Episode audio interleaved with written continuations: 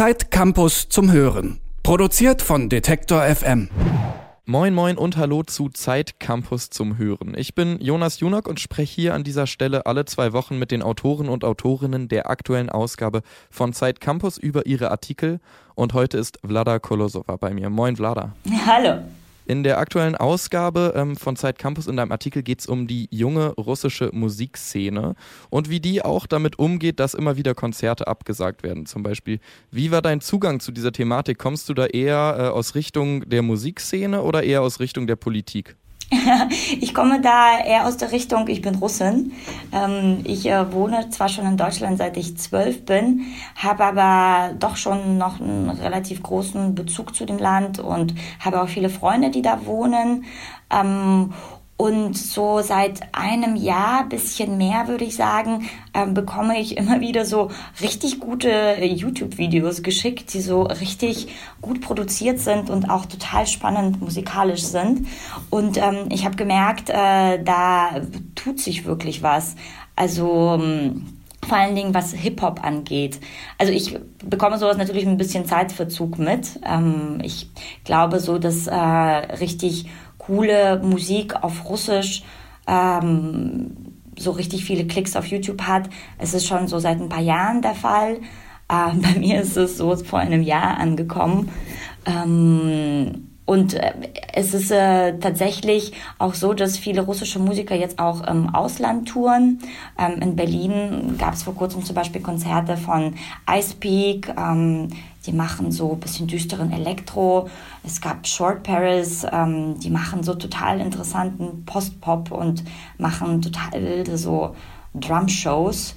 Ähm, und es gibt zum Beispiel so total lustige Videos von Künstlern, ähm, Little Big heißen sie, die sind einfach total lustig anzusehen. Und für mich war das was Neues, ähm, weil ähm, in Russland ist es so, in meiner Wahrnehmung so gewesen, ähm, da sind teilweise immer noch Musiker äh, in den Charts, die ich aus meiner Kindheit kenne.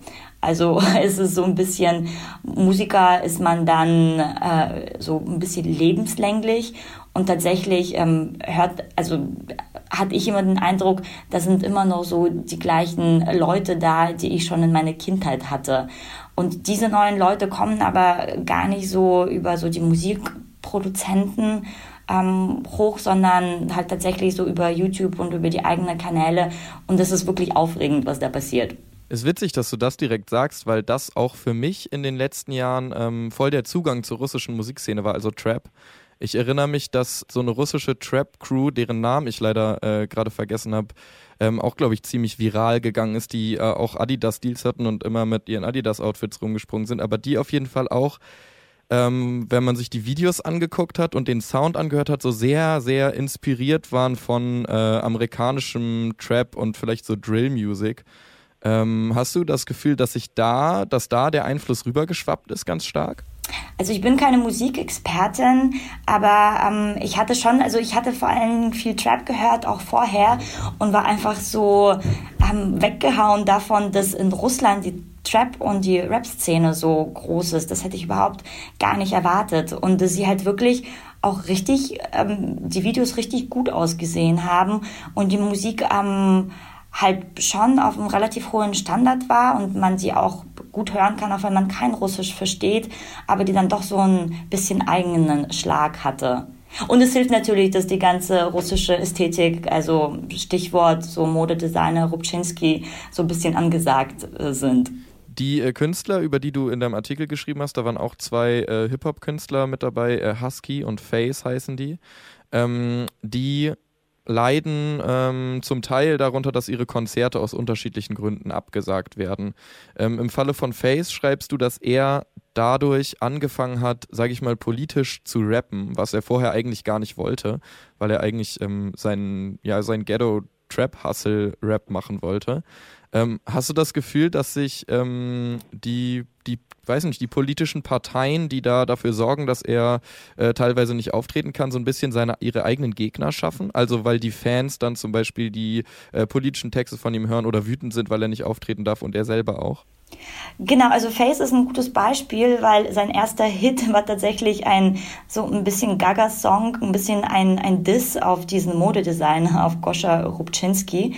Und damit ist er so bekannt geworden und hat so totale Gaga-Lieder gemacht. Also in einem Lied sagt er so ähm, 40 Mal ungefähr so, ich äh, habe Sex mit deinem Mädchen, also natürlich ein bisschen anderem Vokabular, äh, oder sie frisst meinen Schwanz wie ein Burger. Also das waren jetzt nicht unbedingt ähm, äh, weder besonders poetische noch besonders politische Texte. Er war damit super ähm, erfolgreich. Ähm, dann wurden seine Konzerte verboten. Also verboten ist auch schwierig, weil sie wurden ja, also es gab jetzt keinen Gesetz dagegen oder kein so Beschluss, sondern die wurden immer wieder abgesagt, entweder weil die lokalen Behörden da irgendwelche Fehler gefunden haben oder ähm, weil plötzlich die Polizei die Besucher kontrolliert hat oder sowas. Und das ist ein paar Mal passiert. Da war er noch überhaupt gar nicht politisch. Ähm, und ähm, dann, ähm, so erzählt er das, das können wir leider nicht überprüfen, hat er gemeint, sind so ähm, Regierungs-PR-Leute auf ihn ähm, zugekommen und haben ihm angeboten, ähm, so ein Video zu machen, in dem er so ähm, erzählt, wie gut es sich in Russland lebt. Weil er hatte lustigerweise so ein äh, Video gedreht, es war auch ein bisschen bescheuertes Video, wo er halt darüber rappt, dass er so den, den Westen fertig macht. Ähm, das ist wirklich kein politischer Song. Und hat er dieses Angebot bekommen, so einen Nachfolgesong zu machen. Ähm, also zumindest ist es so seine Erzählung. Ähm, und die sind dann, und er hat auch gemeint, naja, vielleicht sollte ich dazu stimmen, vielleicht hören sie dann auch meine Konzerte zu verbieten. Hat sich dann dagegen entschieden. Jetzt werden seine Konzerte immer noch gelegentlich, ähm, ja, gibt es immer noch gelegentlich Probleme. Ähm, und der hat seit dem vergangenen Jahr dann ähm, auch weil er gesehen hat, dass auch andere Künstler darunter leiden, angefangen, so relativ politische Texte zu machen.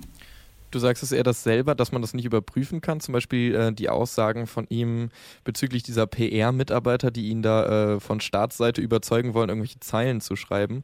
Ähm, aber man kann ja auf jeden Fall konstatieren, dass er das ganz gerne in Interviews erzählt und damit vielleicht auch so ein bisschen Werbung macht, dass er sich da so ein bisschen mit dem Staat reibt. Würdest du sagen, das ist so? Also ich denke nicht, dass es so seine äh, Bekanntheit äh, Abbruch tut. Ähm, es ist halt das Absurde daran, ähm, weil je mehr Konzerte verboten werden, dadurch werden ja viele Künstler eigentlich erst richtig bekannt, vor allen Dingen im Ausland. Also ich nehme an, es haben sich jetzt nicht so viele große Medien für die russische Hip Hip-Hop-Szene und die russische Trap-Szene interessiert, bevor diese ganzen Konzertverbote waren. Und als quasi im letzten Herbst diese ganze große Welle von den Konzertverhinderungen kam, erst dann wurde darüber überhaupt geschrieben. Und viele Künstler sind dadurch auch überhaupt äh, groß geworden, weil man darüber berichtet hat ähm, dass ihre Konzerte verboten wurden. Also ähm, ich denke, ich denke mal nicht, dass die dass die Künstler mit Absicht politisch sind, damit äh, sie Probleme bekommen und äh, damit äh, sie noch bekannter werden. Weil in Russland verdienen die Künstler tatsächlich immer mit Konzerten immer noch das meiste Geld. Also es ist, ähm, erhöht vielleicht ihre Bekanntheit, aber den bricht dadurch so die große Einnahmequelle weg. Die Verbote und die Verhinderungen äh, haben dann doch schon dazu beigetragen, dass die Künstler zumindest im Ausland bekannter werden. Wenn jetzt mit ähm, den sozialen Netzwerken, aber auch mit YouTube, Soundcloud etc., mit denen diese äh, Trap-Künstler und diese jungen auch äh, Rockbands und äh, Punkbands in Russland auf einmal Erfolg haben, die es ja noch nicht so lange gibt, diese Internetplattform und die noch nicht so lange genutzt werden, dass dadurch ein ganz schöner äh, Wandel auch im Konsum von Musik äh, stattgefunden hat, oder nicht? Ja, das auf jeden Fall. Also es hat auf jeden Fall ähm, ein Wandel stattgefunden, wie die Leute an ihre Musik kommen. Ähm, also Kontakte, ähm, VK ist so das ähm, ein bisschen so das russische äh, Facebook Ähm, und sie sind auch so eine Streaming-Plattform. Und da hören die jungen Russen am meisten ihre Musik oder zumindest sehr viel ihrer Musik. Früher war das alles so umsonst und illegal. Ähm, und jetzt haben sie angefangen, Streaming-Dienste ähm, anzubieten. Ähm, die, und die Leute zahlen auch tatsächlich dafür. Ähm, es gibt auch Yandex Music. Das ist so eine Art russischen Spotify. Ähm, auch äh, selbst in Russland fangen die Leute langsam für die Musik zu zahlen, die früher ja eher so einfach äh, auf illegalen Wege gestreamt wurde. Und natürlich YouTube. Und das ist da, wo die Leute heute ihre äh, Musik herhaben. Also ich denke mal nicht, dass viele Menschen noch Radio äh, hören, es sei denn, sie fahren gerade Auto.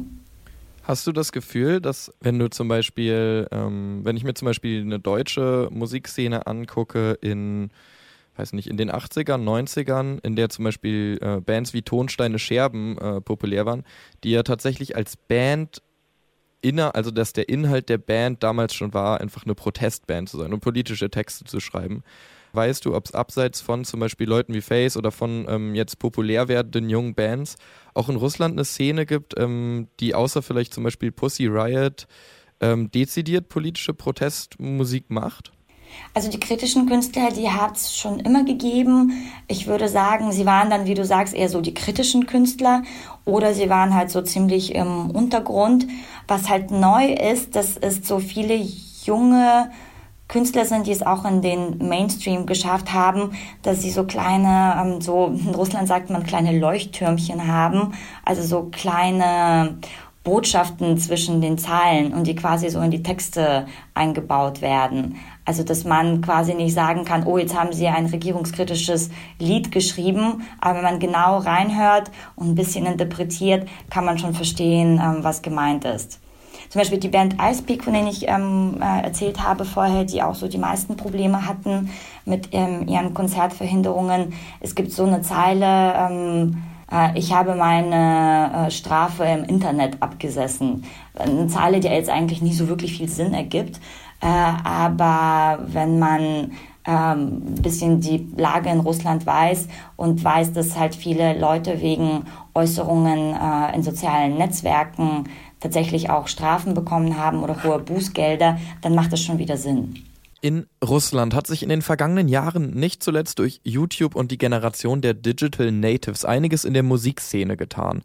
Insbesondere die Trap-Szene mit Künstlern wie zum Beispiel Face oder Husky begeistert dort ein Millionenpublikum. Vlada Kolosova hat sich in der aktuellen Ausgabe von Zeit Campus mit diesen Künstlern auseinandergesetzt und einen Artikel darüber geschrieben. Danke dir, Vlada. Gerne. Den Artikel, ich habe es schon gesagt, gibt es natürlich in der aktuellen Ausgabe von Zeit Campus.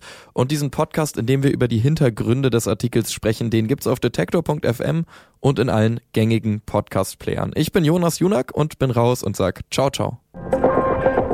Zeit Campus zum Hören. Produziert von Detektor FM.